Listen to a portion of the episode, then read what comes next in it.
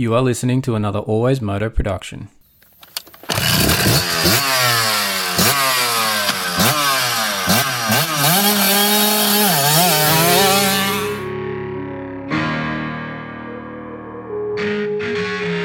The Always Moto podcast with your host, David Hogan. We talk moto events from around the world, all the injuries, all the training ins and outs, the bikes, parts, and gear inspections, the results. We interview your favorite riders. It's the Always Moto podcast. We occasionally have some coarse language and the odd stuff up along the way. If you don't like it or you don't agree with us, turn it off right now. I'd like to remind you that he is not a doctor.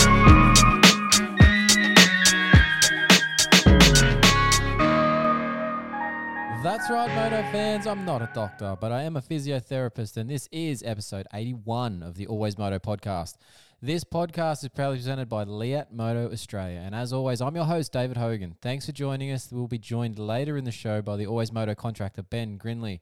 Unfortunately, and, uh, you know, each week, each week, it, it, was- that paycheck's still lost in the mail. This is the Always Moto podcast. We are in the depths of the clinic throwing strapping tape anywhere it will stick. As always on the show, we'll be going through all things moto, but particularly the injuries in our sport because hashtag injuries are a part of moto. This week's show, we're going to catch up with World Supercross rider Kevin Moranz before this weekend's World Supercross round, round number two at Abu Dhabi. We'll be talking all things about that Abu Dhabi round as well. We run through the teams and rider changes for World Supercross that we know of because there's been a couple of tweaks to those lineups that were originally set way back for that original round there in July. That seems like such a long time ago between round one and round two. Uh, we're going to talk a little bit about this Indian Supercross racing league that is uh, coming up here shortly as well. Uh, yes, that's right. I did say that right. Indian Supercross League. Uh, and we go through another question for Blair's Banter. And yes, you did hear that right too. Uh, we've renamed it. We ha- we've consulted the Always Mo- Moto group chat, uh, and they have spoken, and we've changed it. It's now Blair's Banter. So we'll get to that later in the show as well. So a good show coming your way. But hey, Moto fans, this episode is brought to you by Leatt Moto Australia, the ultimate gear and protection solution for riders seeking top-notch safety and style from head to toe. Leatt Moto has you covered with innovative helmets, goggles, body armor, and more. Ride with confidence knowing you're backed by gear designed by riders for riders. Leatt Moto Australia has cutting edge technology that passes boundaries, passes, pushes boundaries in rider safety. Don't compromise on your safety and comfort. Choose Leatt to stay safe, ride fierce, and embrace the thrill. Head over to leatt.com.au and gear up for your next ride. Now, also bringing us to show is Competitive Edge Performance. And are you looking to take your performance to the next level? Competitive Edge Performance is the go to provider of strength and conditioning programs, sports nutrition, and on bike coaching schools for athletes of all levels. Whether you're just starting out or a seasoned pro, they've got you covered. They offer in person sessions and top notch online programs that are accessible anywhere, anytime through their awesome training app. Competitive Edge Performance believes everyone deserves access to the best training and performance methods so you can ride faster and safer and feel damn good doing it. With over 10 years industry experience and plenty more personal racing laps themselves, their coaches know what it takes to succeed. Join Competitive Edge Performance today, and those Always Moto podcast listeners, you guys out, guys and girls out there, are getting the chance to get 50% off your first month with Competitive Edge Performance on their training app using the code CompEdgeCoach. That's C O M P E D G E C O A C H, all in capital letters. Don't forget slant board guy and endurance recovery boots. Those two training performance eh, um, assists there. Um, use the code always moto in lowercase and check out at save with both of those guys. And Tech one six seven 3D printing. Do you need something cool for your bike? Maybe just a funnel that fits and means no mess. Then you need to check out these guys. They've got a special going on for their original, their OG greasing tool. Uh, if you check out their Instagram or their Facebook page, they've got ways to get that purchase done. Um, they've got a very special deal going on, so check that out. And remember to use the code AlwaysMoto um, or mention that you're an Always Moto podcast listener when you're po- placing that order with them, uh, and you'll get a deal there as well. Now, as always, we are still looking for our merch um, sales. We've got our t-shirts available. They are $25 plus postage and handling. Show your show, show your show, show your support of the podcast and get a t-shirt to rock at the races. Email us at info at alwaysmoto.com. Put t-shirt on the subject line and we'll send you the details for the payment via PayPal. Now, speaking of PayPal, if you want to just support the show, send us a donation. That PayPal account is there. Uh, we'll take all sizes of, of, of, donations. We will take whatever you can do. Um, but to find all of our supporters and that PayPal account, follow the links in the show notes or on the bio on the social pages, and you'll get straight to them. All right, enough of that intro talk. Let's jump straight into this show. Hey, it's Jake Runkles, and you're listening to the Always Moto podcast. All right, we're rolling into the show. Another one for this week, episode 81. Contractors on the line. How are we doing, Benny? I'm all right. How are you this week? I'm a little tired actually after uh, getting back from Gympie for the Yamaha intro. Um, did a few laps in the heat yesterday, mate. It's uh, just starting to wear on me to the next next day. Oh, that's all right. I'm sure. Uh, sh- sure, you know uh, a physio that can help you in uh, that department. it's called. In, in this case, it's just called go to bed. So just, just need some sleep. but um, no, otherwise doing pretty good. So you know, had a had a different week. Obviously, going and doing that introduction, which we'll get a bit more out of uh, on another separate show. We're going to do that one as a separate thing. But um, yeah, it's always fun to go and test out something new and have somebody clean it for you and not have to worry about any of the maintenance on it. That's always a nice nice day on a bike. Yes, I uh, yeah, I'd say that um, it'd be pretty good. I haven't had that luxury yet, but one one day maybe. Yeah, we'll get you there somehow. What's what's that? What's that? Your second one, the Stark, and now the Yamaha.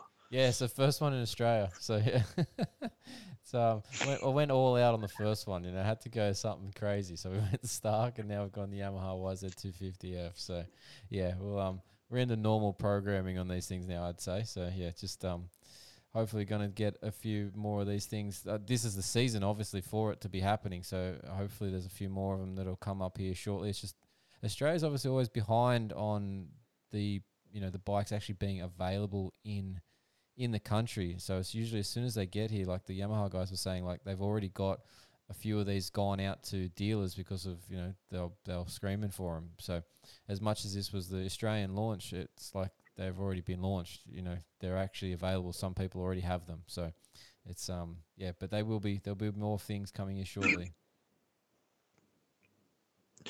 Yeah, we're always we're always behind. So um, you know people people want stuff and they just have to wait. It's just how it is in Australia. It seems it's it's always going to be the way. We're always the last one to get, especially in the motorcycle thing. thing. I think one of the guys was saying like for Yamaha, um, the Australian market is like you know three percent or something of the the Yamaha sales side of things for, for motorcycling. So it's not like we're the important one on the tree. Obviously, the the American and the European side of things takes a big chunk of all that, particularly the American side. Um, but yeah, so uh, just we should just be thankful that we get to do these things, uh, you know, all together. So it's um it's still cool to be a part of, and um, hopefully we'll get a few more of these test things in the near future. But um, got hope. I'm just waiting on some images to come through. I, You know, obviously being riding on the day, they had some um you know employed photographers and videographers there, which is awesome because then you don't have to worry about trying to get your own shots but I haven't seen anything, so I didn't have any shots of myself to look at afterwards. I'm just sort of interested to see how that all turns out yet. So, waiting for probably another day or so for that to turn up, and then we can get some stuff happening that will get out on the socials for people to see what's been going on. But I got to ride the uh, 50th anniversary edition too, the white one, which was kind of cool. Uh, yeah, that would have been uh, interesting. Did it have purple rims or were they just normal? What did it have on it? I can't remember off the top of my head. I'd have to check the picture I put up. Hold on a second. We go we go into a uh, little pause moment here while I just go back and find the picture. I think they're black actually. Yeah, they're black. Which is a bit of that's, odd disappoint- that's, di- that's disappointing. Yeah, you'd think it'd be purple, but anyway, it, it goes with the, the triple clamps on it are black, obviously, and um, a few other pieces on it are black. So I'm assuming that's what they've gone for. But um, yeah, purple might have worked better. But anyway. Mm. Yeah, I think they look really. I think they look really good when they're purple. So, um, yeah, I'd say there's probably going to be a lot of people that if they do buy them, trying to get purple rims. So, um, some people might leave them black, but I know myself, I would go purple if I um if I got one. It would just sort of complete the look, I think. But yeah, the black doesn't really like. I'm a bla- I like black rims. Don't get me wrong. I, li- I like them on most things, but uh, this particular thing, if you're going to get it and keep it in that you know white purple look, yeah, I think you need to go purple rims. Yeah, I agree. Anyway, but yeah, so we'll hear a bit more about Yamaha stuff on a separate show. Um, but let's get into the other stuff that's ta- coming up this week. We've actually got some racing happening here uh, very, very shortly, and a couple of things in a few week, like in a few consecutive weeks, which is good. We've got World Supercross back in action for the first time since July four. Was it July first? July first was round one. Round two is uh, November fifth. Bit of a gap between rounds, but we're going to Abu Dhabi this weekend for World Supercross, Benny. Yes, and hasn't there been a lot of stuff go on in between um, those few months of uh, off season? I guess you could call it in a way. Off season Because- in the middle of the season, yeah. yeah, because everyone's had to then get back into a, I guess, pre-season just to sort of get back into it. But uh, yeah, the next few weekends are going to be really good. Um, yeah, World Supercross and Oz. Uh, Oz Supercross next weekend in Newcastle, and then a few weeks it'll be in Melbourne. So there's, yeah, there's a bit to look forward to if you're, in, um, yeah, in Australia at least. Yeah, look, the only part, obviously, watching the Abu Dhabi thing is going to be a bit of a difficult one in terms of the time zone differences because I've actually looked it up. It's going to be Sunday morning Australian time at 2 a.m. The coverage will start. So, yeah, it might be a bit of a tough one to watch live, but obviously it's on that 7 Plus if you're in Australia, so you can, you know, rewatch it at any point, which is awesome. Uh, and for the international listeners and viewers, it'll be on World Supercross TV, which they've got to buy the package and stuff for but at least you can get the get the access to it pretty quick and easy. So that's a good sign of it. But yeah, well, um, Australian Supercross, you know, Newey the week after, Newcastle basically only two weeks after that. It's it's all going to happen in a in a rush here for the Australian side of things, and then it'll be all over. Yeah, it will be. Um, you know, you wait, you wait so long for something, and then yeah, just click of the fingers, it's over, and it'll be Christmas time, and then A one again. Yeah, look, that's the thing. We'll be looking. You, you get to at least you get to the end of it. You get a month solid of not nothing happening in December. But something we'll bring up here later in the show, there might be something happening in, that somebody might want to be watching or be a part of in some small way. But um, yeah, we'll get to that a bit later on in the show. But um, yeah, so look, World Supercross round two. Um, we're going to jump straight to because Blair's banter. We're gonna we've renamed it. We, I'm, I'm going with Blair's banter this week, Benny. I don't know if you remember from our group chat conversations here. A few different options were thrown around. Not many of them were good. You know, you can't always trust the brain trust in there, but some of them are all right. We've gone with Blair's banter. I think that's what we're going to stick with for now on. I don't think I remember seeing Blair's banter getting a vote. To be honest, I think everyone was for the babble, but uh, that's all right. We can we I'm can gonna- go with the banter. The banter was the one that I sort of caught on at the very end of it. But there is a lot of stuff happening in that group chat that I can't even keep up with at the time. So I'm not surprised you missed that end point there. But I was definitely part of that banter conversation at the end. So we're going with Blair's banter. But if Blair's listening and he doesn't like it, well, tough. yes, no change, no no changing again. We've had three changes. We, we, this is where we're sticking to it. I think this is this is stuck. That's it. Right, done. So we're going to go straight into Blair's banter because Blair's question this week is actually where we're going to start this conversation at in terms of what's happening at Abu Dhabi. So let's listen to this one right now. Boys, Abu Dhabi Supercross. What a dismal effort on a large scale. I think that um, World Supercross don't have their heads in the right gear. I don't know about you guys. That looks like Adelaide with the car park added on. That's what that little outside section looks to me. Um, look, I want to see World Supercross do well. We all do. But I just, I'm blown away. Like you're trying to compete, you're trying to show the world what World Supercross is all about. That looks like arena cross to me in America, and that's what US media are going to think of that. I just don't get why they chose that venue. If they had the chance maybe to get another one, I don't know. But not very happy, and I'm sure a lot across the world are going to have a lot to say about this one. Oh, he's come in hard on this one. He's obviously seen the track map, Benny. Um, and as we all probably have seen it, and I actually even um, put up a question about this to um, Adam Bailey's post on Twitter about um, you know the the venue itself, um, trying to be a bit polite about asking you know why is it so small, um, but he's hit on he's hit straight onto it. Um, it's not the biggest track for a World Supercross event.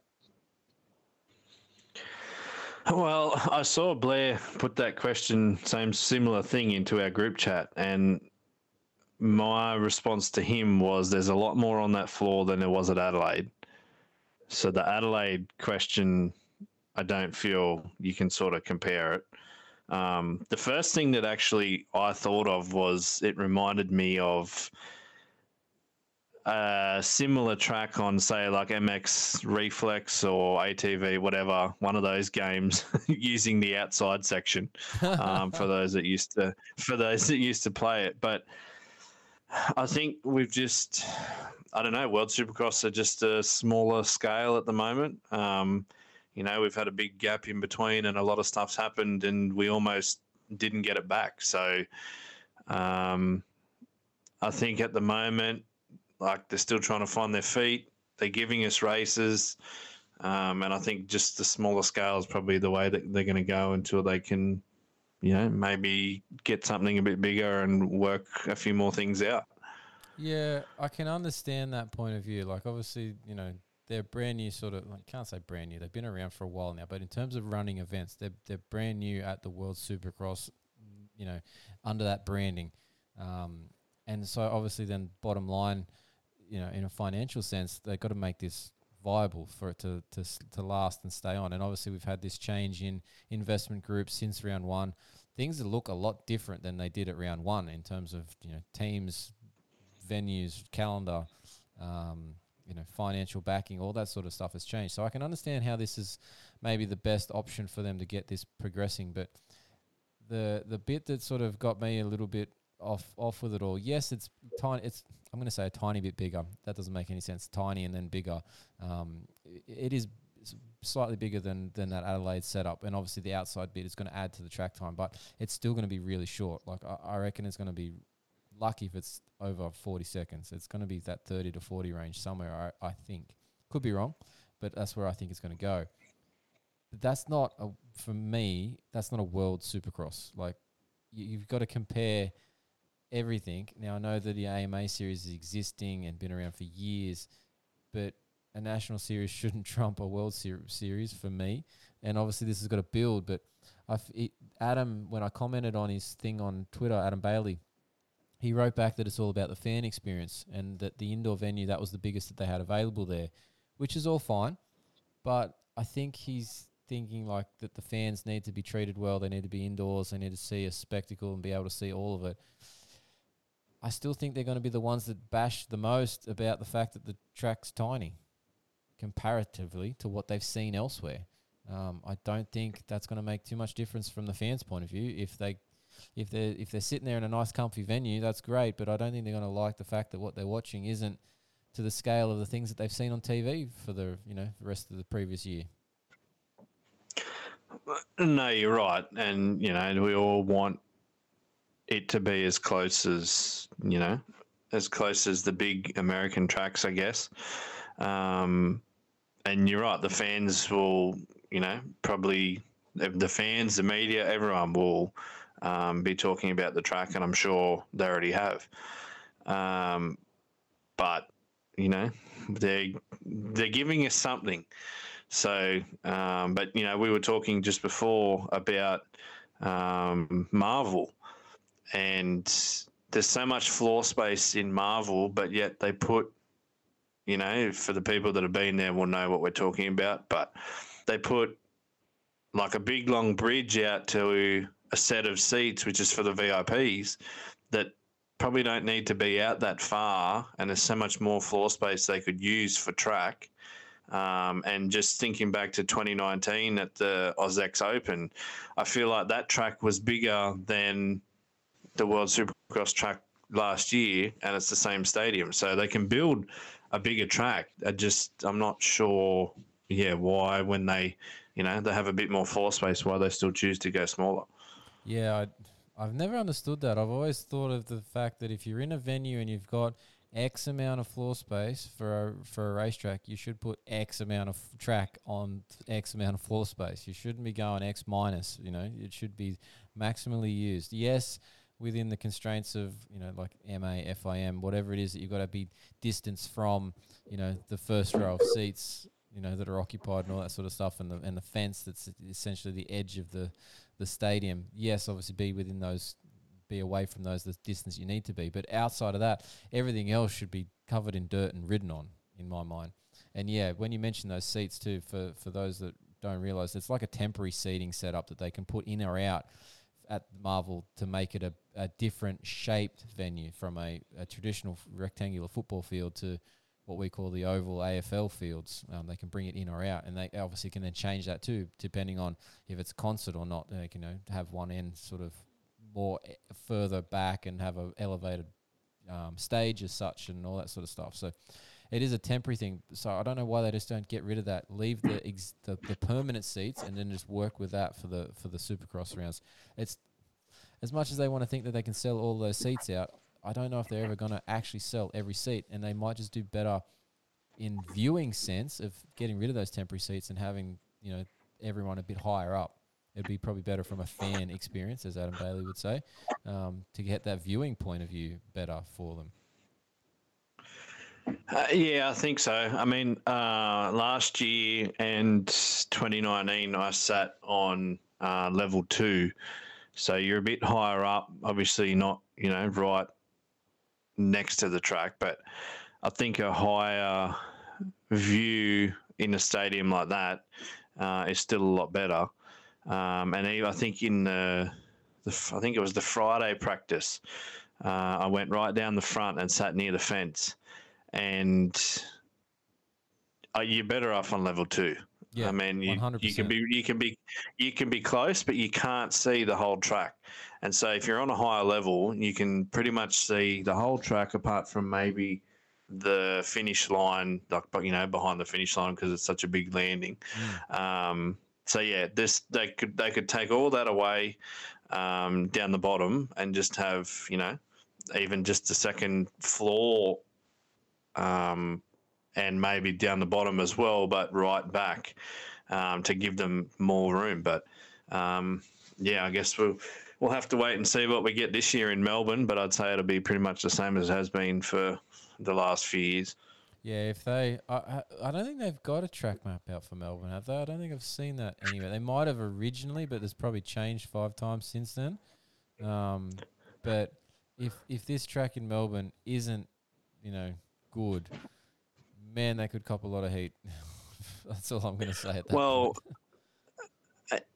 at the moment, I think it's pretty poor too. If you go on to, I think it's Ticketmaster to buy your tickets, the track map. Um, we were talking about this in a group chat the other day. The track map is last year's track. So if you have picked your seat for a certain area of that track that you think, oh, I want to sit near the finish line or sit near this or that, or you went last year and you're thinking, oh, you know, I'll sit in that same spot. I may not have realised that that's the same track. Uh, You'd want to hope that a lot of people aren't disappointed going off. Mm, that, that. seat selection this time around. Yeah, I see what you're meaning because you might want to be sitting next to the whoops and you're going to end up with a triple in front of you and the whoops from the other side of the stadium this time around or something like that. Yeah, like for me, I would probably sit side on. I was a bit on the corner last time, um, which I could still see the whole track and it was still pretty good. Um, but I'd probably want to sit, you know, right side on. Um, so yeah, if a lot of people have chose to sit in one spot and it's not what they, you know, see on the on the ticket uh, website, I'd say there's going to be a lot of unhappy people. Mm, and that again, we come back to that fan experience that I've sort of brought up a few times now.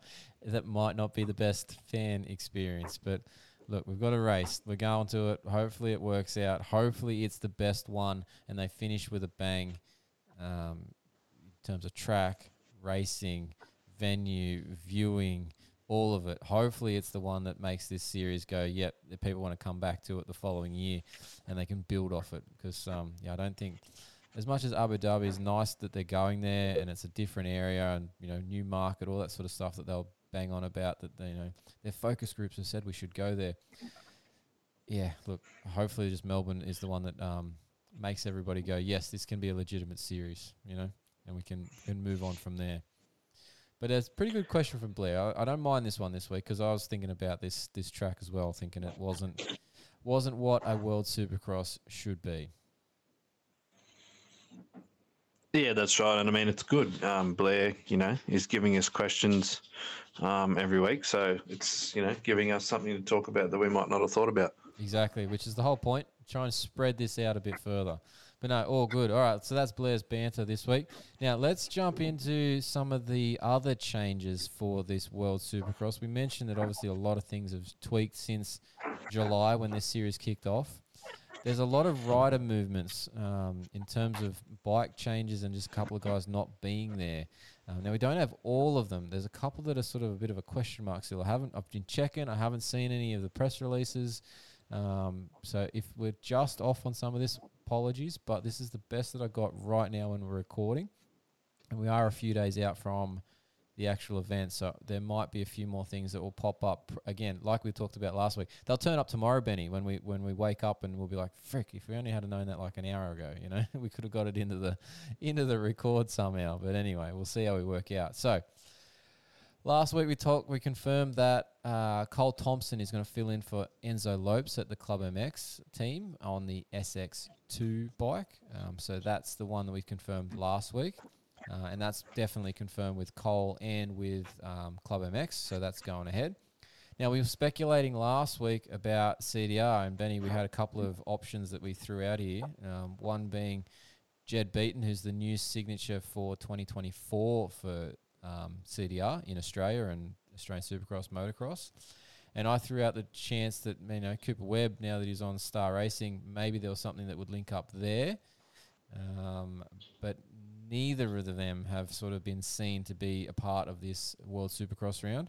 Um, but Aaron Tanti has been confirmed to be moving out of the SX2 class and into the SX1 class to fill the void that is left by the injured Grant Harlan.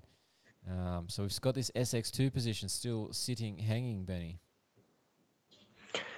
Yeah, it's interesting. Um, I mean, you could have had Clout or Tanti move up. Um, so I'd like to know how that um, came about. Uh, might have something to do with the news of Tanti moving to the US next year. Um, he might have, you know, wanted to, might have stuck his hand up and said, "Yep, I'll do it." Um, but yeah, I'm not sure. Yeah, who's going to fill that uh, gap? Now, the only thing I've, I'm going to speculate a third name here for this gap, and I've got a the only evidence I've got is a um, a story on Instagram. Uh, but Robbie Wageman, who's been out here, he's riding with the uh, was it WBR, isn't it? I'll get that acronym right. I'm just put, drawing a blank from the Aussie side of things. Uh, he's on the SX2 bike for the Australian Supercross. Um, W, yeah, WBR Yeah, W- Racing.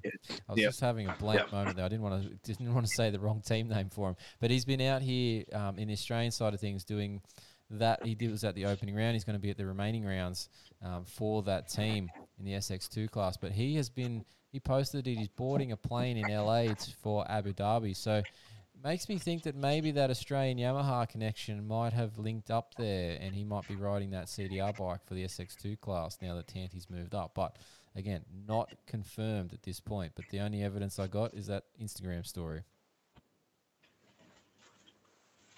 Yeah, it'll be interesting to see. Um, hopefully, um, you know, I mean, he's he's been riding here. He could have had some chats with uh, CDR, and like you said, if you're connecting the dots, that might be the case. Yeah, it- it sort of makes sense. That's the only thing I can think of, unless somebody else has got him as a fill-in somewhere. But if I go through the other ones, which I'm about to, I don't see where that connection is. So we'll see. We'll, we'll find out here soon enough. Um, but yeah, it, it's sort of the only dot that I can draw is that it's Australian Yamaha.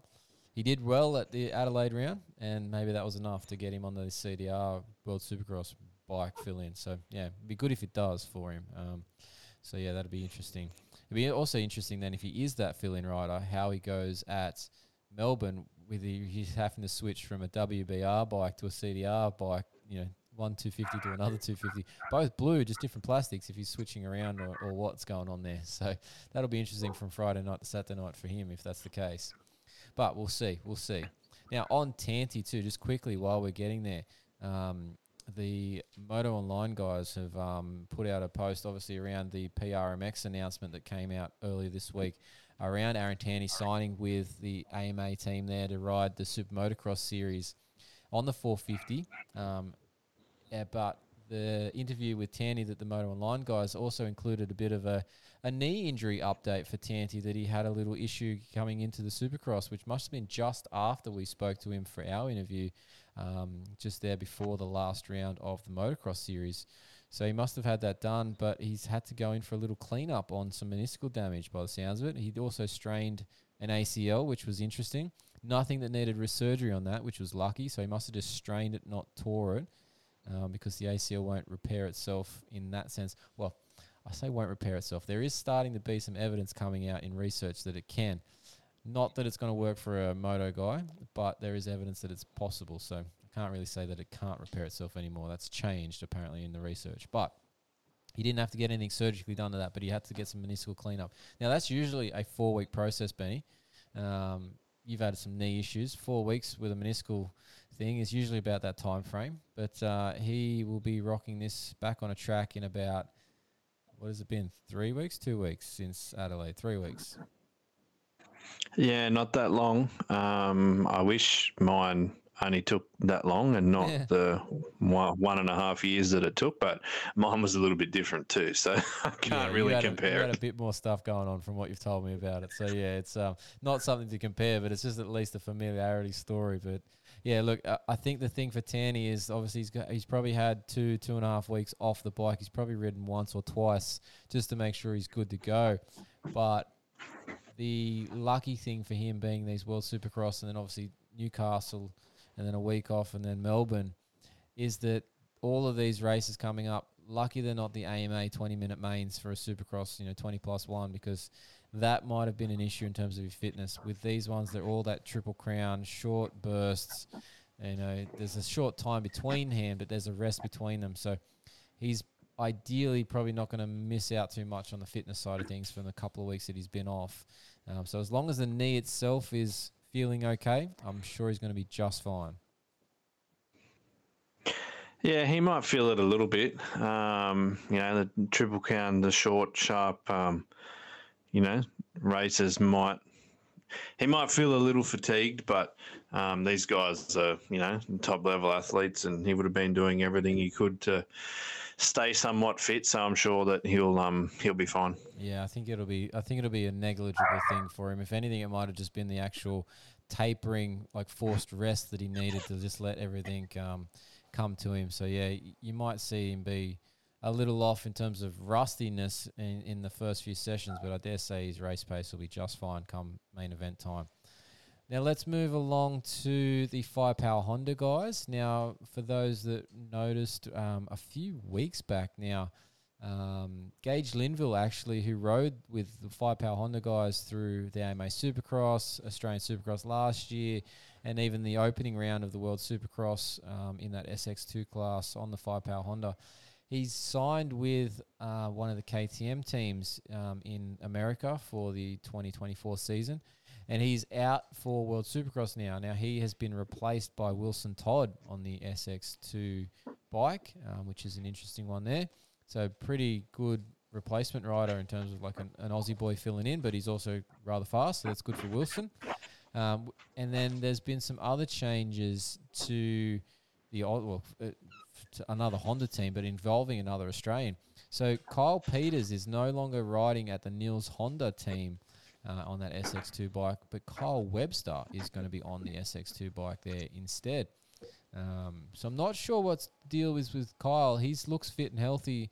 Um, I've reached out, but nothing back just as yet. But I dare say it might have something to do with um, some upcoming arena cross stuff that he would usually be a part of in the States. Um, maybe with all the changes to the calendars here in World Supercross, he wasn't interested moving forward. Who knows? But um, if we get anything back from him, we'll let that know be known on the next show. So, a couple of good changes there for the Honda guys, Benny. Yeah, and I mean, you look at Kyle Peters. He's you know um, won how many arena cross titles? A lot. Um, so yeah, so I'd say that's probably where his um, focus is, and like you said, the the dates changing and whatnot could have, you know, mucked up the preparation for um, what he thought he would be doing and what he's now, um, you know, what he wanted to do. So uh, it's good for Wilson Todd though, uh, and to get his, you know, to fill in and um, yeah, it'd be good to see how he goes. Yeah, uh, the only thing that I'm noticing with that announcement there, particularly, um, and and even like if you want to throw in Robbie Wageman being in the Australian mix now because of that connection with WBR, if he does end up being on that CDR bike, is that I feel like this World Supercross Series is sort of just turning into a, an extension of the Australian Series with all these Aussie teams, and I know there's other other teams in it, in the franchise system, but there's a few bulk Aussie ones there, and and obviously the Aussie riders are then being the ones that are f- getting these fill-in bits now that the season has been tweaked a bit. So, um, yeah, just sort of great for the Aussies. Don't get me wrong, great for the Aussies, but just sort of a little bit of a feeling that we're losing some of that international, you know, flair there, and even some of the higher level riders as well. You know, like we said, Kyle Peters. As much as he's not winning AMA Supercross events, he's he's a AMA champion in the arena cross side of things. He might have done all right in the um, like we're just talking about the smaller venue at Abu Dhabi.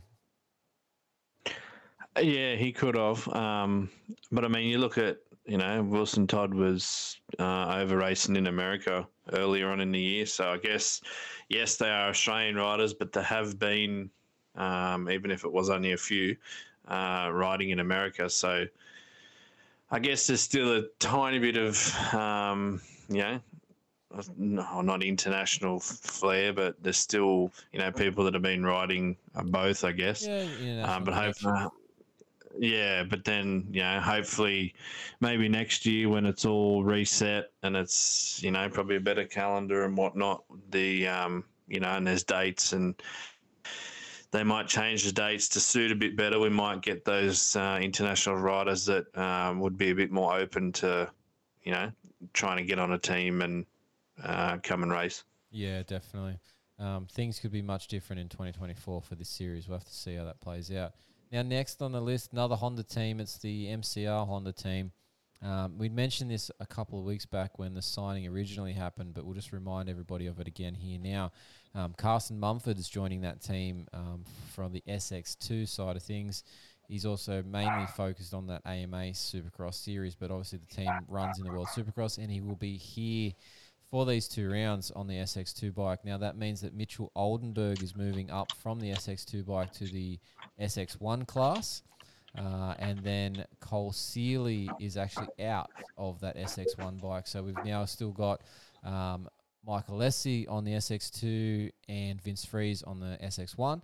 Um, and like I said, Oldenburg joining SX1, Mumford into SX2. So still keen to see what happened to Cole Seely there um, as to whether he just decided he was out, whether the team did. We'll have to talk to Tony Alessi when we get to Melbourne to find out a bit more on that side of things. But anyway, that's the MCR update. Now, the only other one that is sort of an interesting point, haven't seen any updates of him and I only just realised to check for him as well when I was checking the rider lists here. Um, on, they don't have an entrant list as such that I could see easily on their World Supercross site, but um, pop, his name popped up and reminded me that he had a recent injury. When I say recent, it was back at Millville in July. It's Henry Miller. Um, he's on Rick Ware team. He had that collarbone fracture at Millville. Um, he should be all good to go, but uh, be interesting to see. There's been no posts as such on his socials since that point. Um, he did ride an event in October, um, so it looks like he is recovered and should be fine. Uh, but just interesting to know, he should be there. He should be with Rick Ware Racing, um, but we'll have to wait and see um, on the day or if he actually starts posting because he hasn't as yet. Um, so yeah, Henry Miller back in action, hopefully at Abu Dhabi as well, Benny. Yeah, it'll be good to see. Um, I saw, um, well, you know, you let that collarbone heal up and get back into it. Um, and again, yeah, it just gives you, you know, it's an international rider that you normally wouldn't see race here. Um, but I've actually, I'm interested to see what the rest of uh, Rick Ware are running sponsor wise on their bike after someone posted a video this week of what their sponsor was going to be um, for Rick Ware. It's not One Um, this time. actually, actually, no, I'm completely mixed up, and it's a completely different team. So just ignore anything I just said. We'll just uh, we'll just. I'm getting, the, I'm getting my wires crossed up. Oh Jesus, he's gone down a path and he's gone too far. well, all right, ignore the contractor. That's why we haven't paid him yet. So anyway, um, yes, all right. But that's that's what we know so far for the World Supercross tweaks and changes here. The the bikes, the the riders, and all that sort of stuff. So hopefully that helps you understand what's going to happen here this weekend. Now it is that normal um, World Supercross format of the three races, short duration in between, all three races, so essentially back to back for for one class, and then the next class comes out and does their three races back to back. So the SX2s will be all done and all finished, watching in the stadium, and the SX1s will be doing their work at the end of the evening. So something to something to watch this weekend for everybody. Supercross racing back on the TVs, which will be awesome. Now, Benny, we hinted at this one earlier in the show. There is something potentially coming here in December in terms of racing as well that we would not have seen previously. It's the Indian Supercross Racing League. Uh, something new. I didn't know too much about this. I actually reached out to the their social media page to find out, see if they had a you know a media liaison person that could pass on some info about it, and they did. Um, and Nishant got back to me very Indian name. Um, so Nishant passed on some info. Now it's not gr- not fantastic info, but it basically confirms that there is a league being formed. Um, they're doing something that's similar to the IPL in terms of the Indian Premier League, which is the cricket series over there, where they're going to have franchise system. Now they're saying it's the first system like that, but I believe that's exactly what the World Supercross Series has um, in terms of they've got a franchise for each team to be. They've bought a you know a franchise license, but anyway, the Indians are claiming it. Um, but they're doing a similar setup. So they've got teams that are going to then be established. These teams are going to then have exactly like the uh, the cricket Indian Premier League, an auction where they can purchase the rider to be on their team. Uh, and I believe from what I've you know what I've got in the little conversation that you might not have seen Benny from the email that I passed on, but it's basically that they're going to be able to that purchase price is going to be given to the rider, whether it's a hundred bucks or a million bucks. That's what's going to go across to the rider, um, and then they're going to do this race series underneath these teams. Now, I don't know how it's going to work from if these teams have a set manufacturer that they're going to be forced to force these riders to ride under if they're going to have gear deals, etc. But they've managed to get 85 different nationality riders to sign up to be a part of this auction. Now I believe it's going to happen either end of November or early December because December is supposedly when this racing league is going to occur.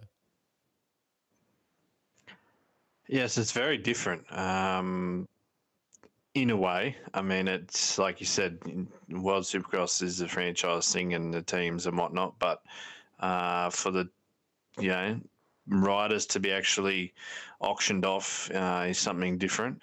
And um, it's, you know, it'll be interesting. We just, you know, I don't think there's much going on over there in the way of, um, you know, a big time Supercross. So it might. Um, turn a few heads, it might not. And um, but you know, to get 85 riders, uh, that's that's a pretty good effort, I think.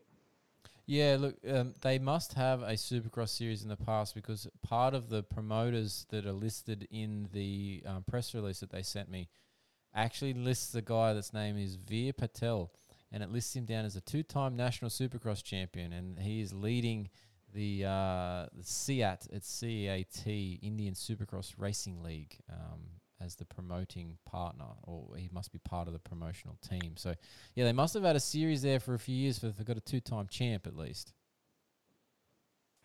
Yeah, well, that um, you know, they might have some might have some fans out there, and um, who knows? It could be massive, or it could not be. But it gives us more racing, um, so it'll be yeah interesting to see how they fare up against um, know all the other people that are riding. Mm. Now they've also done something very interesting as well, where they've got a 85cc class as well that they're going to run um, include on top of the the 450 and 250 um, classes. So they're doing something similar to the Australian Supercross, where they've brought in the CR 2285 Cup there.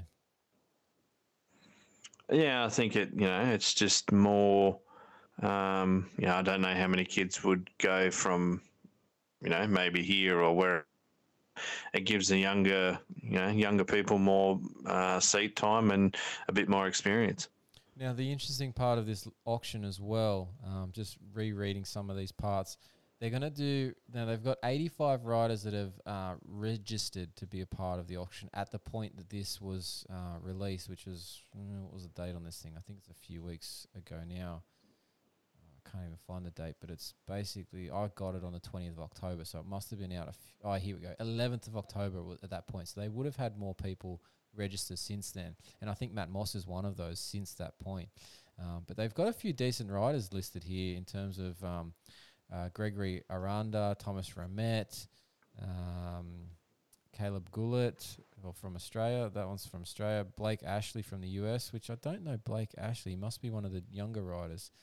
But they've also managed with this auction, so that from the 85 riders, if they've got 85 riders registered, they're going to pick 64 but 20 of those are going to have to be um, Indian of Indian descent, so that they actually like the IPL with the cricket, they actually have you know a minimum percentage of um, local talent that they've got to be a part of these teams. So it's it's going to be interesting how this all works as it as it goes through. But yeah, 64 riders are going to get purchased um, to be a part of this league.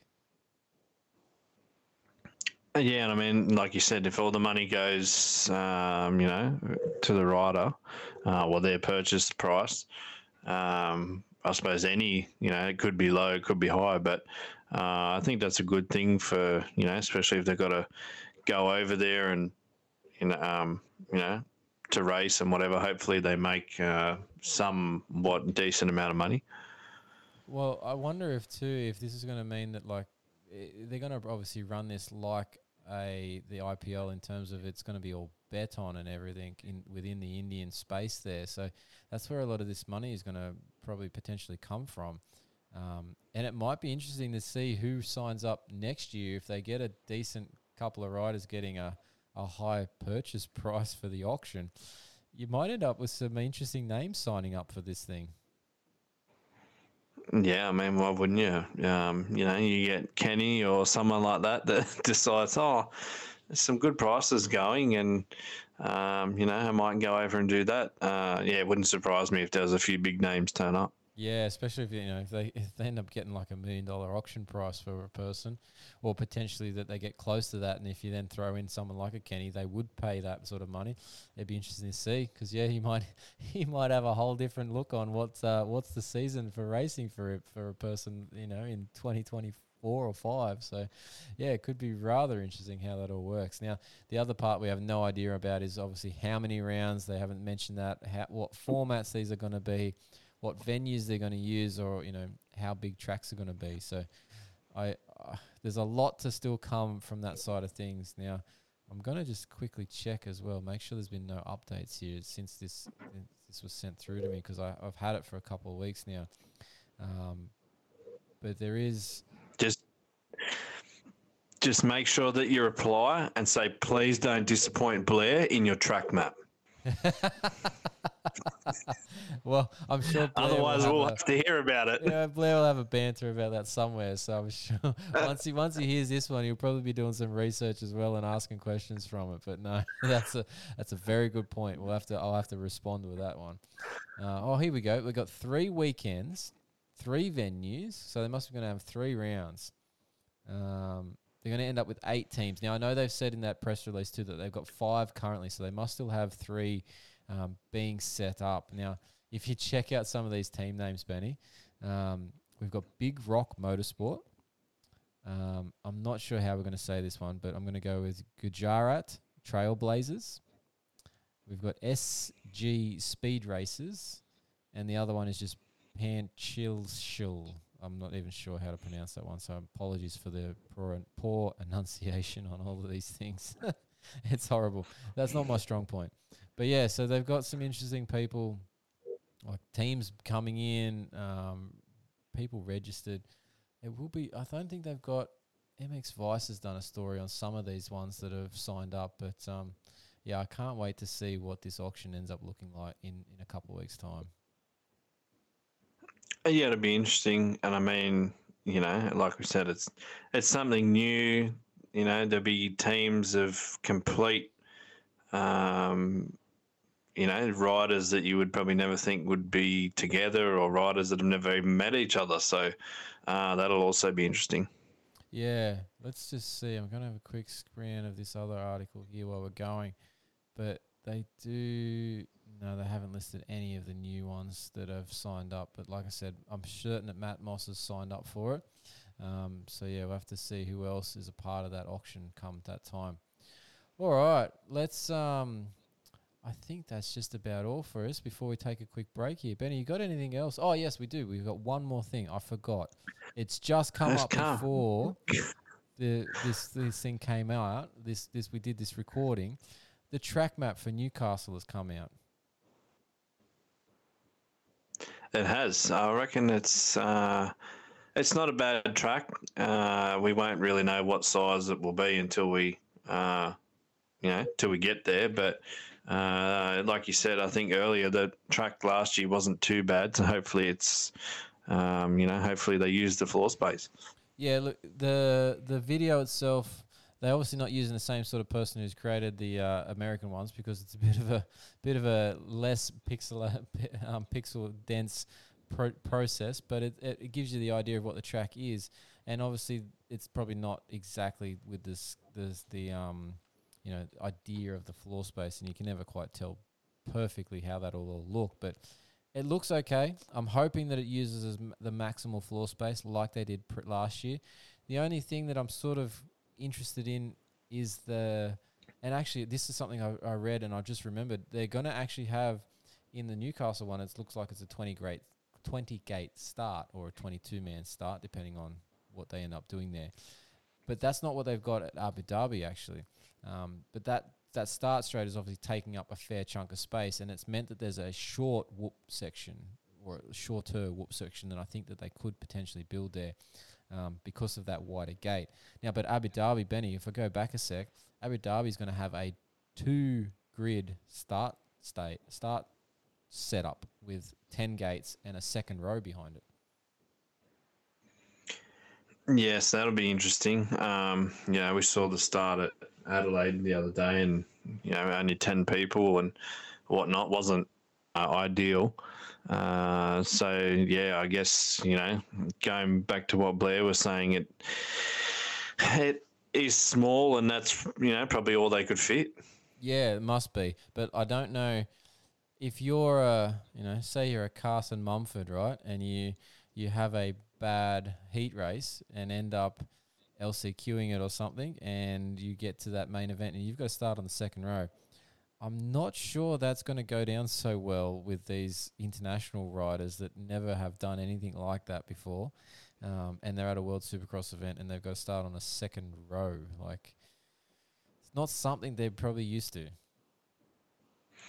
No, but it's going to make it interesting. Uh, if they don't like it, I'm sure we will, Uh, and that's all that matters. I'm not Maybe- worried about them. maybe the fans fans will enjoy it. Yes, maybe. but yeah, I, I think it's different. Um, I know you know you see it in arena cross, and sometimes it goes pear shaped, sometimes it doesn't. So um, just need to make sure that you're not on the back row. Yeah, no, look, it's obviously that's not where you want to be, but it's going to be 10 guys back there. So will be interesting to watch how that plan plays out and the comments. I'm looking forward to the comments from the riders when we get to talk to them about this after the event as to whether they thought it was good or bad. So watch this space. There's plenty to come. But yeah, look, the Aussie Supercross, the track map for Newcastle, it looks potentially the best so far that we've seen. And I, like I said, hopefully then it goes to a nice, nice climax at uh, Melbourne with the best track of the of the whole thing so far. So we'll see how it works out. All right. Anything else, Benny, before we uh, take a break here? Well, I went a little bit sideways before uh, with that sponsor thing, so I might as well just bring gonna- up. Are you going to correct uh, it? Are you going to try and point out who it was or not? Well, I've just uh, been having a little bit of a glimpse over Instagram while I've been, um, you know, while we've been doing this, and it seems that the MDK team are sponsored by OnlyFans. Oh, really? So yeah, so Bogle put a video up, um, and that was the first I saw of it. Uh, I just checked Cade's uh, Instagram, and he has OnlyFans in his, uh, you know, bio up the top, and there's a video of him on the OnlyFans bike. Um, so yeah, those two, as far as I know, are on uh, OnlyFans. But it seems to be, uh, you know, Logan Karnow sort of started it last year or the year before uh, through Supercross, and it seems to just be slowly making its way across, you know, the different forms of motorsport. Um, I think I'm pretty sure I saw it on a it's either a MotoGP, like a Moto Two team, or a World Superbike team. Uh, there's the GT racing here in Australia that has one car sponsored by it, so it's uh, it's an interesting sponsor to be you know making be, its Ben? way around. Which, car would that be? Um, I- I'll let the let the listeners find out um, that. I thought your intimate knowledge of that car might uh, might show through there. I, I, I think I know which one you're talking about. yes, I think everyone knows which one we're talking about. I, I would, f- you know, what's just come across my mind as you're talking about this bit with the the OnlyFans sponsorship and that. One, obviously, that um, they weren't allowed to say it on the broadcast in the AMA series with Logan there um, running that setup. But we're going to uh, Abu Dhabi, um, a you know place that doesn't like these sorts of uh, exotic, erotic sort of things. Um, how how are they going to uh, allow that uh, in terms of the marketing and um, broadcasting of that? I wonder if they're going to one be allowed to say it on the coverage, and two, if they're going to have to cover that logo up somehow um, in the, in the venue because that might not be part of the rules in that country. Yeah, that's true. I mean, I guess it'll be up to World, you know, World Supercross whether they want it on their coverage or not, whether they want to say it or not.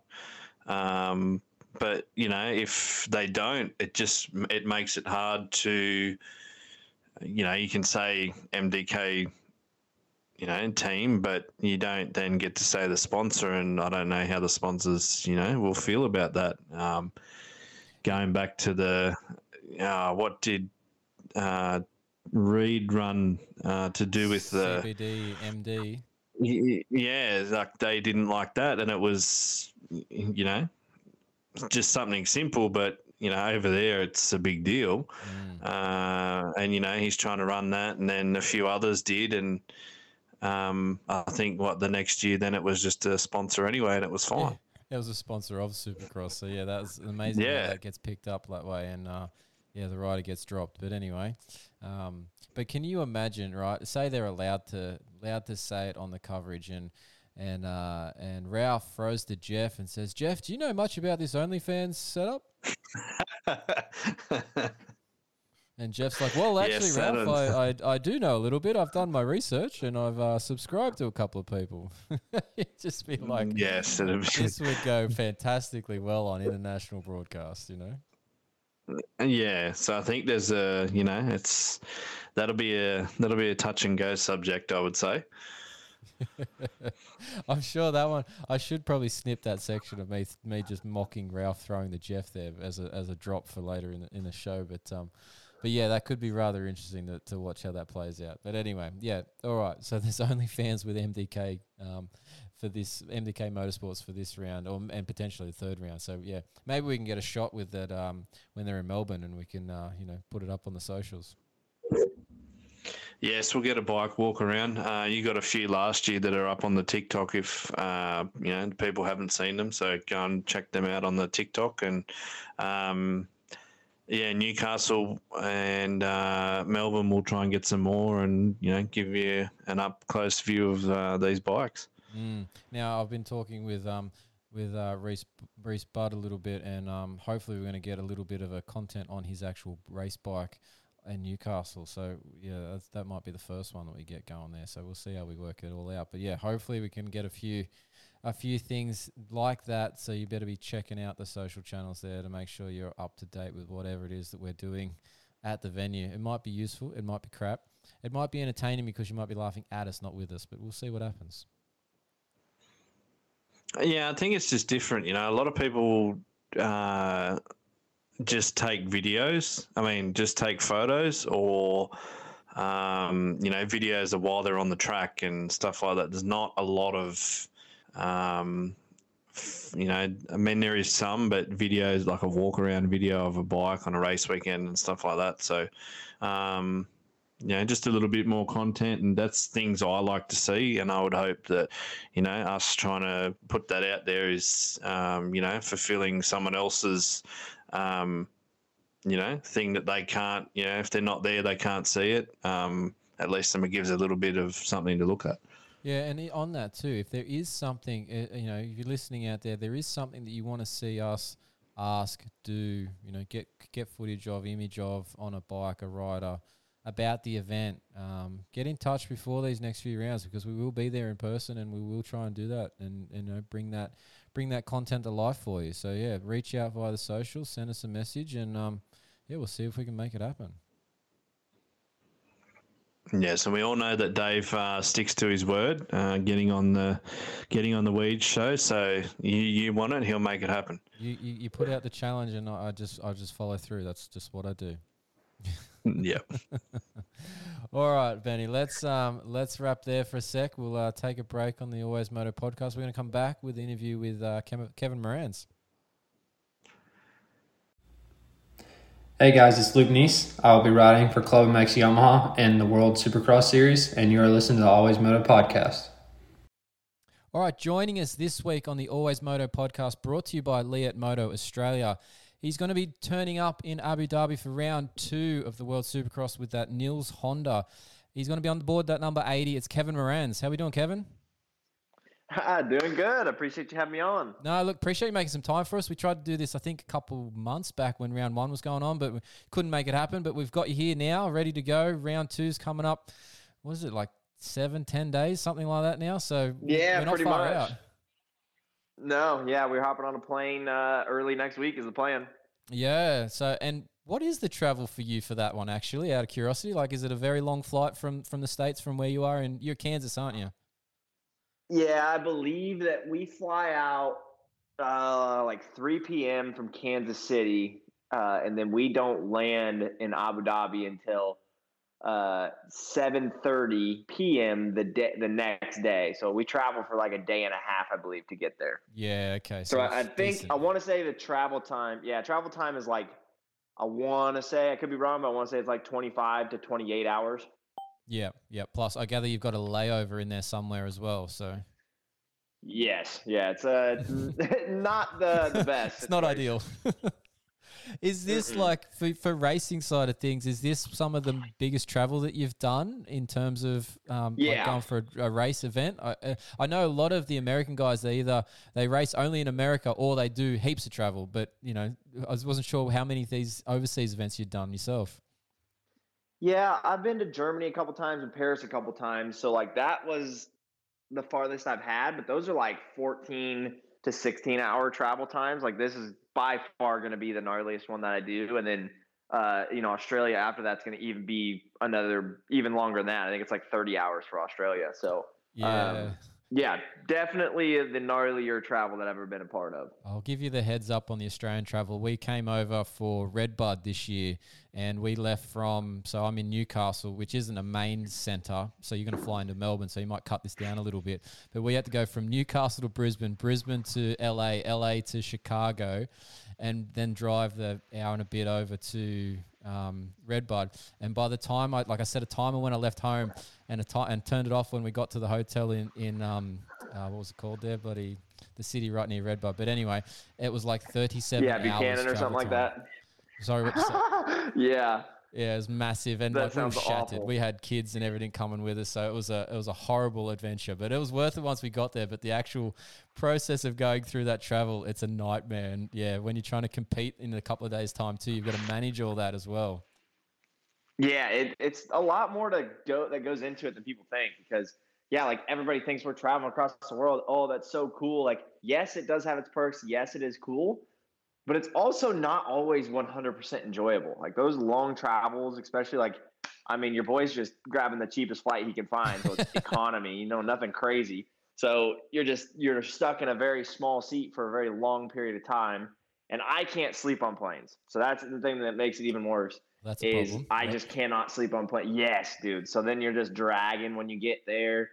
Uh, you know, trying to explore and try try to take it all in, but you're you're also there to perform and race, so you kind of got to chill out, and relax, and try to recover. So yeah, it's tough. So you said you're getting in on Thursday night their time. So then you've only really got the one day then as like a, you know, get back off the jet lag system. So do you, have you got have you got a plan in place to do that? Like, uh, do you do certain things? Do you go sit in a pool? Do you do you sleep? Do you stay awake till the till their night time and just go to sleep? Do you have anything in that mind that you do regularly? to try Yeah, you try to yeah try to pull through and don't sleep as soon as you get there. Um, so we actually so we leave on Tuesday at Oh, 3 p.m. Tuesday, We get sorry. there Wednesday night.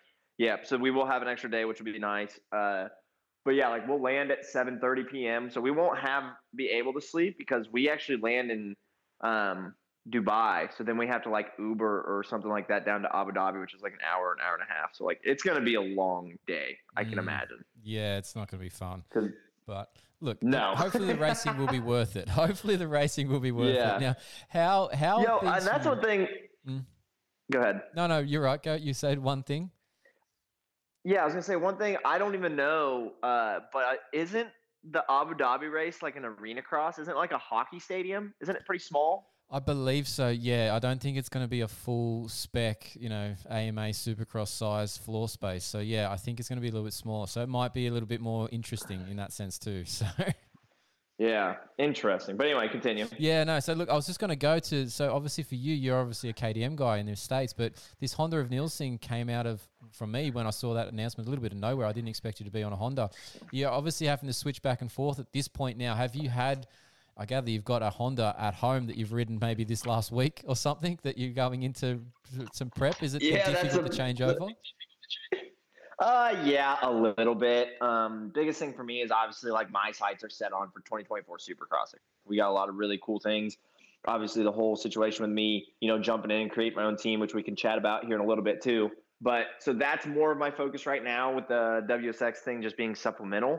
Um, the I did not really expect to be on Honda either, but there was no real KTM opportunities going into World Supercross.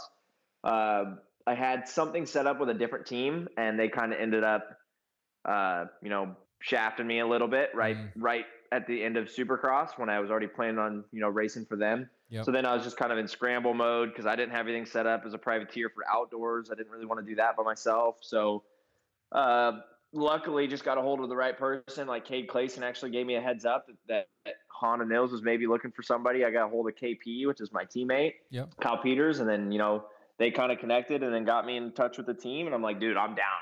I'll go buy a Honda right now, kind of thing. so that was kind of the way that worked. Is uh, they're like, yeah, we'll send you a set of suspension and get you some parts and whatnot if you could just go buy your own Honda. Like that's going to be the easiest route to do this because like us trying to send you one from over here is going to be a nightmare. Yeah. Um, so yeah, that was just kind of the situation, and yeah, I've just been. It has been a little bit difficult jumping back between bikes and whatnot, but I mean, it's a dirt bike, and I'm I'm pretty much I got a job to do, so I got to do it regardless.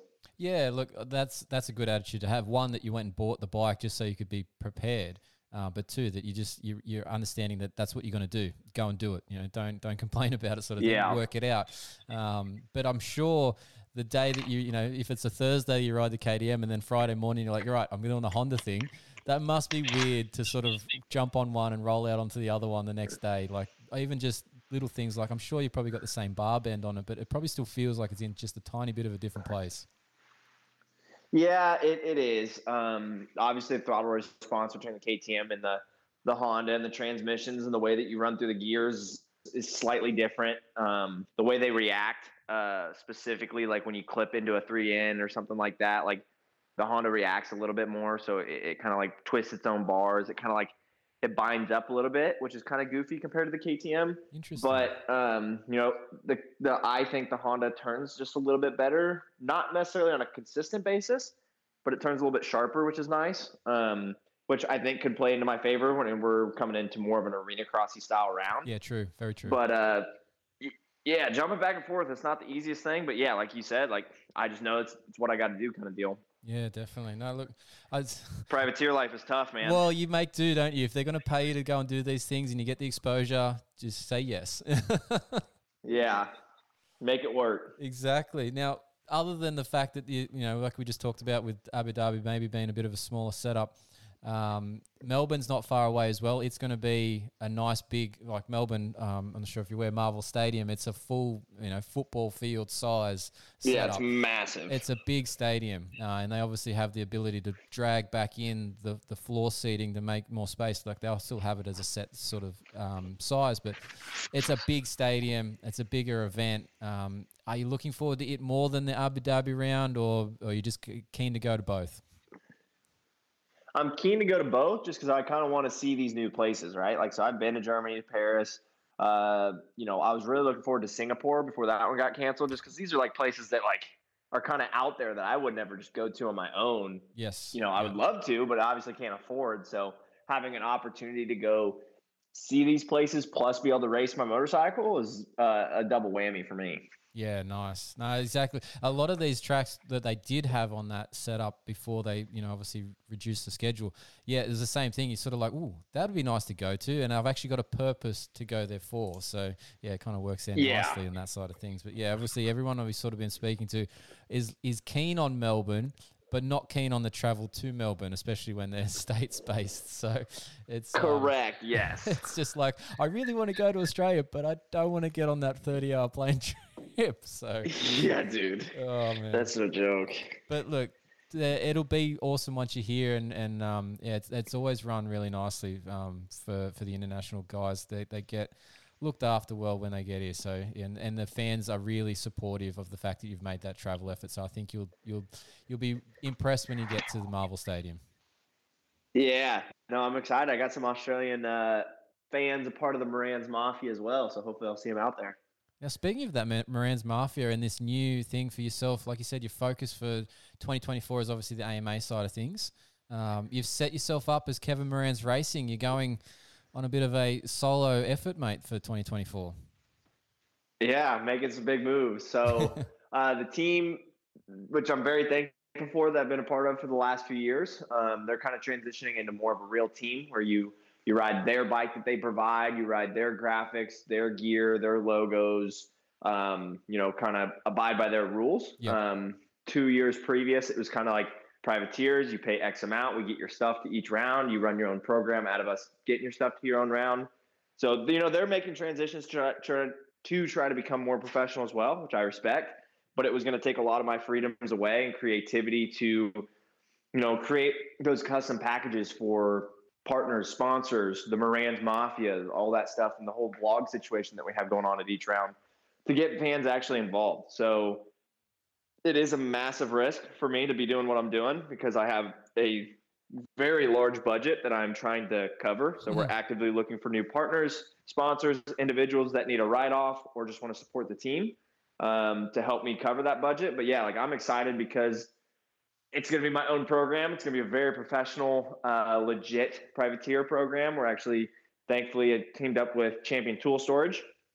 So he is providing the rigs. He's pimping out the whole back of it right now. He's getting all built out. So we'll have more updates coming on that soon. Nice. But um, part of our deal there is, you know, he provides the rig. I just got to pay for it, pay for it to go racing kind of deal. So that comes to fuel for the rig, you know, flights, hotels, the driver, mechanic, parts, bikes, fuel, uh, you know, everything that goes in within the racing as well, entry fees. So it obviously gets very expensive very quickly when you have multiple people and a whole team to supply travel and uh, hotels for.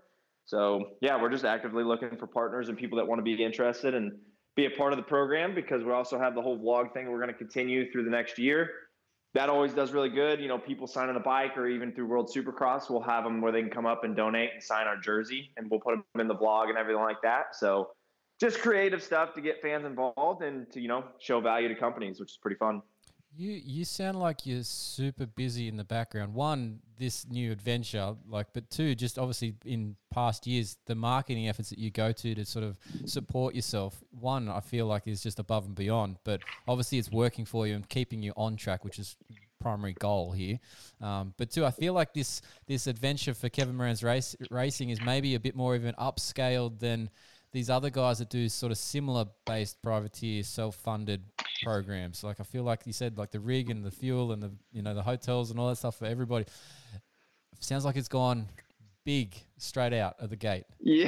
Yeah, yeah, man. Go big or go home, right? Right, yeah. yeah. It's it's it's it, as of right now. You know, we're not um, against the idea of adding another rider. It's just obviously I run my program very creatively, right? So I'm capable of talking well in front of a camera. I know what I can provide to a company, so it's easy for me to sell to a company what I can provide. I don't know how comfortable I am with just bringing another person on and expecting them to be able to do what I do, if that makes sense. Yeah. Um, so for year, year one, at least as of right now, we're just playing on one man team, but it's going to be a full Renegade race hauler, getting it all tricked out. Um, we're actually going through, we're getting a full canopy off the side of the rig. So it's not going to be like pop up tents like a lot of other privateer B level rides. Um, it's actually going to be a legitimate factory looking style tent off the top of the rig. Um, so very big presence, uh, a lot of exposure for brands that want to be a part of it.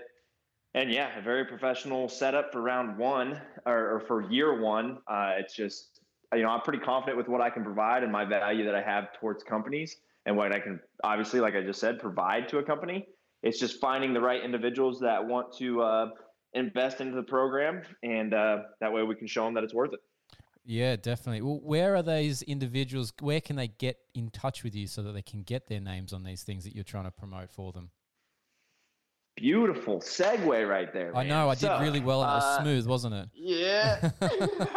I like that. Uh, KevinMoranz.com. So I have my own website. That's something that a lot of other writers maybe don't have as well. Pretty much all your information's there. Uh, if you hit the little contact form, it'll it goes to a separate email that boom I go through and and uh, look at that on pretty much a daily basis. So if you just send us a little email through the contact form, what you're interested in, uh, we can get you more information on sponsorship packages, what we can provide, or you can go there, donate to the program, go there directly, uh, you know, join the Moranz Mafia, either as a sponsor or as a fan. Obviously, the fan side of things is kind of what we push more or less, but uh, yeah, bunch of creative ways and to be involved in any fashion that you have in mind. You have an idea, we can bring it to life a lot easier and cheaper than what a factory team pro- could probably provide. Obviously, you're going to have to go through a lot of loopholes, jump through a bunch of hoops to try to get an idea that you maybe have in mind to work with a factory team. Well, we have a very large presence. Obviously, the fans love it. The vlogs, they get, actually get interaction out of it. And, uh, you know, the bang for the buck with our team is going to be a lot greater. Yeah, and obviously they're probably going to be dealing direct with you, the rider, the talent, rather than if they went to a factory team, they're going to be dealing with the whoever the factory you know delegates that to, and then you get five minutes of Exactly. the rider, not the whole time. So you're going to be that that personal touch. yes, 100%. Now I've got I've got two things we're going to finish off on here. One is one that we always do, and we might do this first. Um, it's just a general question, right? But it's it's that sort of what's under your gear question because you obviously see, and for you it's usually, and I- if I'm wrong here, sorry, but it's the canvas gear, the, the top layer. You know, I'm looking at a picture of your Yep. social media. You got your Alpine Star boots, but what's under that layer? People want to know what you're wearing underneath there. Are you a knee brace guy? Do you have a chest protector on there? One, I think you have to for World Supercross these days with the FIM rules. But what's under the gear, Kevin? Yes. So uh, I wear very old, um, but very uh, stout Leatt chest protector. Used to be sponsored by them. Okay. Um, you know, four or five years ago. Uh, I have the old. I think it's like the 3.5 or something like that. Love the thing. I've literally been running it for like four years. I wish I could get a new one. They just don't make them anymore. That's always a Um, problem. Yeah. So yeah, exactly. So that's that's why it always kind of looks bulky too um, underneath. So that's what I got. Uh, and then I'm a pod knee brace guy. So yeah, Yeah. we're knee braces. Nice. Yep. And socks. Are we? Are we the one that have come up once before? Yeah, hundred percent. Yeah, yeah. I wear socks and then whatever. Then obviously I just don't wear anything under the chest protector. I just but unless it's like uh, outdoors, where you got like long motos and sand and whatnot. Yeah. I'll uh, throw some duct tape on the old nips. That way that's where I was get raw. going. But Yep. other than that, that's about it. Yeah, that one Not comes for up often. Supercross. You don't need it for Supercross. No, it's not long enough really, and probably not the same sweat Yeah. and grit and all that sort of stuff. But yeah, usually Yeah. I love the story of people's nipples falling off because that can actually happen. you know, so- Yeah.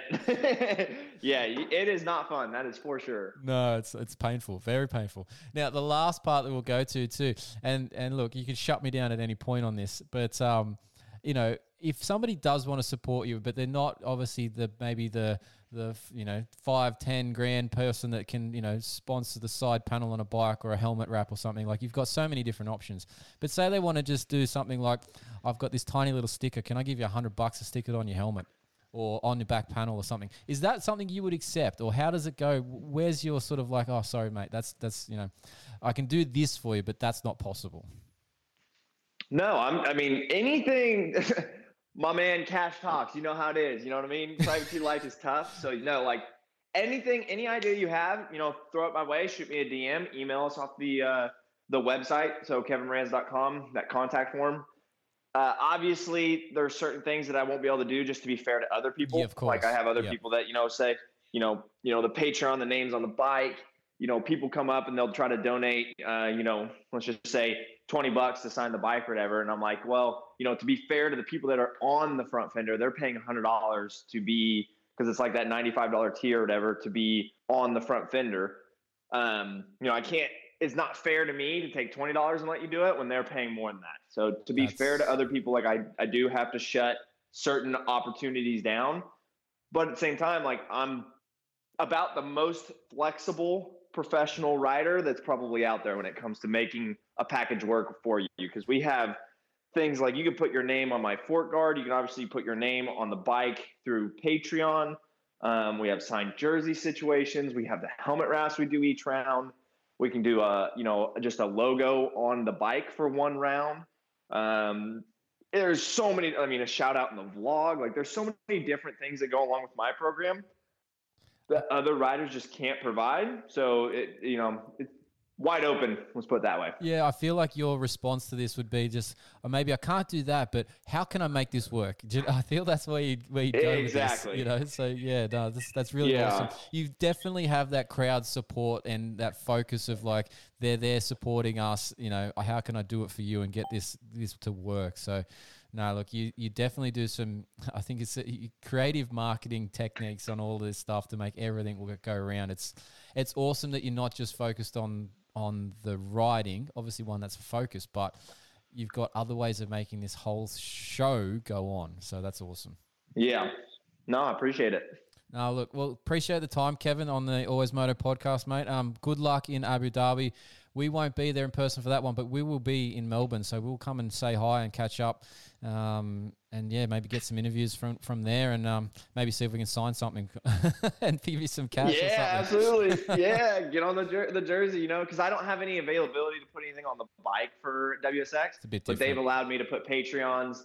Uh, so if you're at that ninety-five dollar tier or above, you're on. You actually print your name on our jersey, and then if you show up at the races and you know throw us uh, an equivalent amount, pretty much, uh, because I don't know what the currency exchange is, but whatever about uh, you know hundred USD would be, uh, we'll let you sign the jersey, get you in the blog and everything like that. We're also doing the helmet wraps for the Abu Dhabi and more Melbourne, so that those have not been filled, and we're trying to fill those. So if you got a company around those areas, or you know just want to help the program, we've got some discounted rates going up because uh, we need to get those bad bills, filled, those bad boys filled. Now, don't be fooled when somebody hands you a pineapple, and we call it a pineapple over here because the money is pineapple colored. That's a fifty, all right. Like Uh-huh. it's, it's not it's not green Aye. backs like you've got, right? But they also aren't going to Yeah. be comparable to a fifty in, in in US dollars at the moment. They're very low on the trade exchange rates, so just be wary.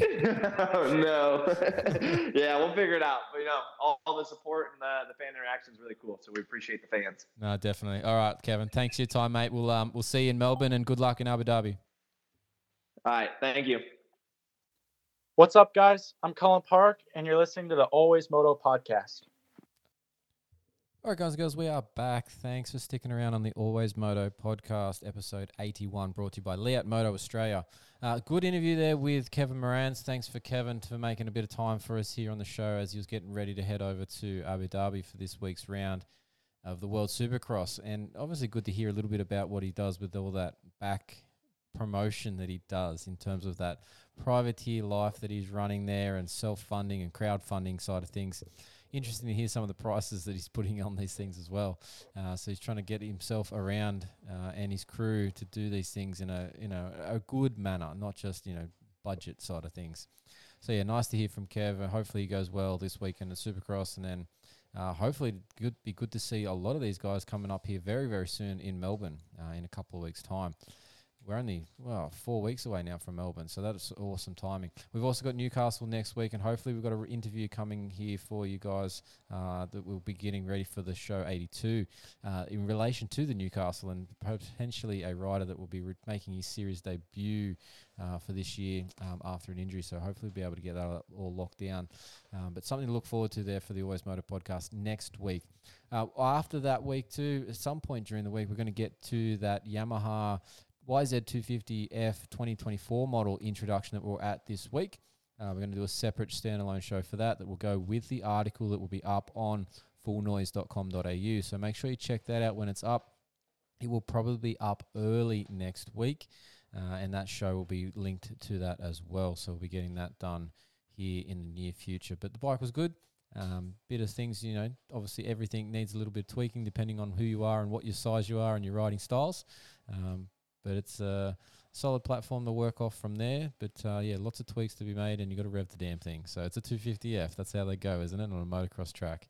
But yeah, we'll get to that show here very, very shortly. But that's it for this show this week. Uh, hopefully you enjoyed it.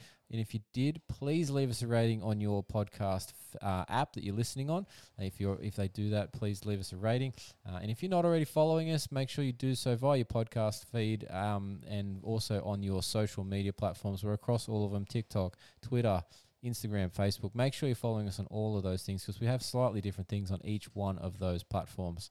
Uh, so make sure you're following Always Moto across those things. Now, don't forget to check all those articles out, like we've just mentioned for the upcoming Yamaha intro one on fullnoise.com.au. Um, but that's it for this week's show. Thanks for listening. Thanks to Leatt Moto Australia, Competitive Edge Performance, Slant Board Guy, Endurance Recovery Boots, and Tech 167 3D Printing for the show support.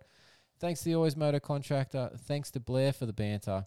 And thanks to you guys and girls out there for listening. Now, remember, you've got to be smooth to be fast because if you're not, I'll probably be seeing you deep in the emergency department maybe even the clinic having strapping tape thrown wherever it will stick.